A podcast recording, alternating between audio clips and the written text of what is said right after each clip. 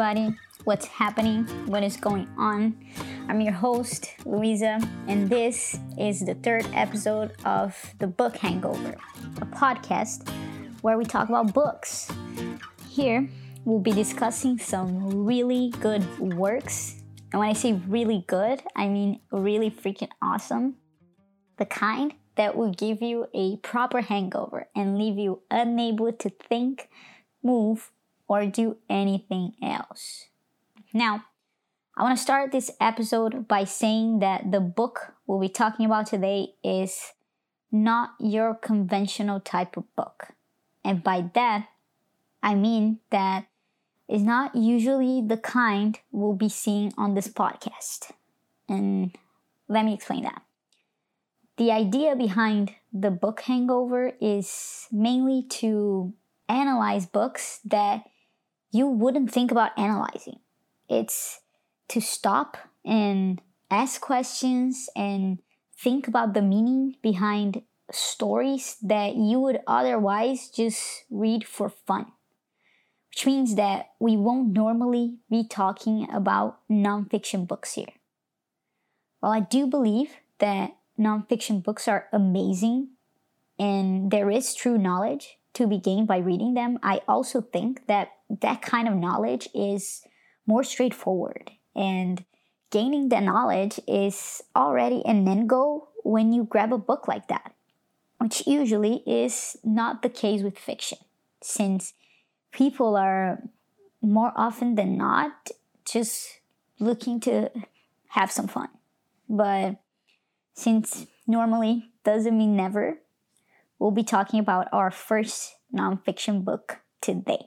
As we mourn and seek justice for the murders of George Floyd, Ahmaud Arbery, and Breonna Taylor, to name a few of a very, very long list of names, many of us are wondering what will happen when the news cycle is over, when the social justice stories are no longer being posted on Instagram. What will happen when the declarations for inclusivity, diversity, and doing the work have died down? What happens when white people who claim to have finally understood the injustice of white privilege in this moment of crucial protest are no longer being bombarded by all this information? How do we keep up this momentum to actually create an anti racist word and rid ourselves of this systemic white supremacy? How do we do that when the people who benefit from it the most will likely not show up to do the work anymore? Now, I am not an expert on this subject, far from it, but I strongly believe that this is not an excuse to not talk about this. And that is why this is exactly what we'll be doing today. We'll be talking about racism and about a book that can teach us how to truly recognize our privilege and start doing the work. So, without further ado, this episode's book is called Me and White Supremacy and it was written by Layla Saad. Layla is a New York Times and Sunday Times best-selling author, anti-racism educator, international speaker, and podcast host that talks about topics of race, identity, leadership, personal transformation, and social change. This book is based on a viral Instagram challenge that gathered participants from all over the world. Me White Supremacy takes its readers on a 28 day journey of how to dismantle the privilege within themselves so that they can stop, often unconsciously, inflicting damage on people of color and in turn help other people to do better too as an updated and expanded version of the original social media challenge.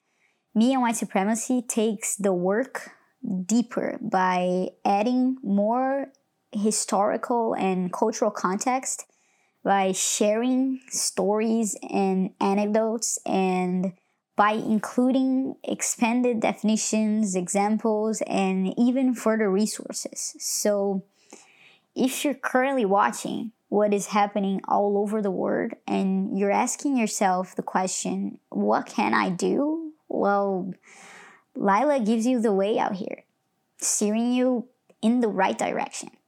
So if you don't want to feel a bit lost by just browsing aimlessly through the internet, this book is the way to go. Although I'm just gonna go ahead and say that you should be doing your own research anyways, because it is our job to learn and educate ourselves in order to be better here. But, anyways, let's just go ahead and jump right into this masterpiece.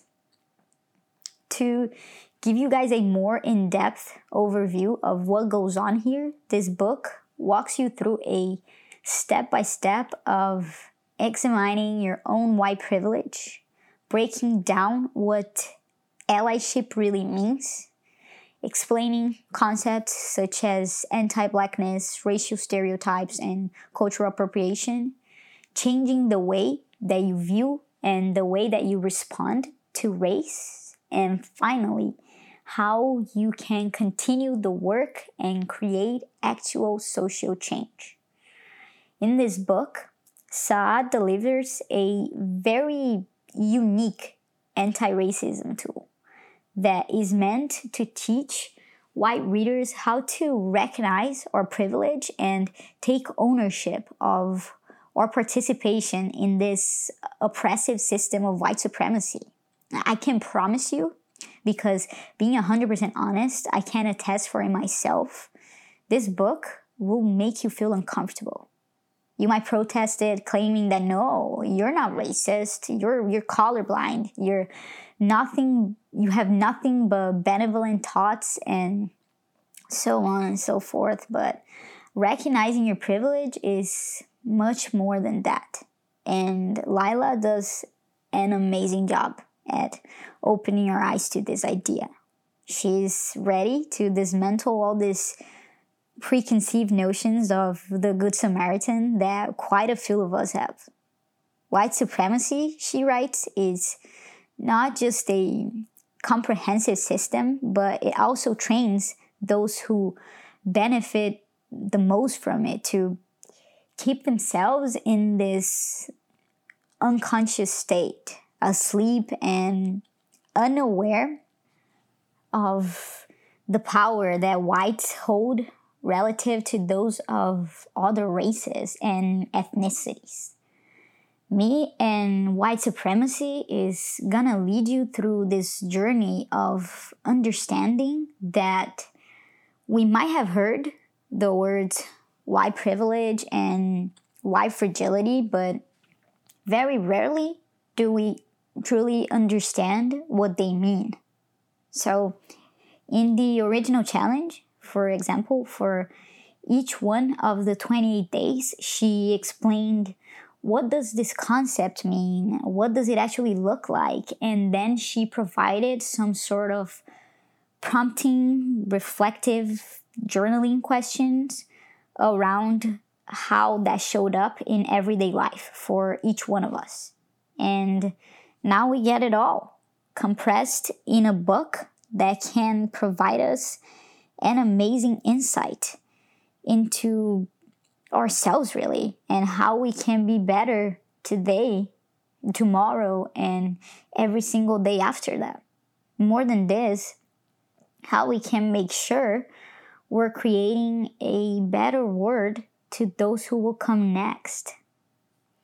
Saad also mentioned in her podcast, which is called Good Ancestor, that the journaling part is extremely important.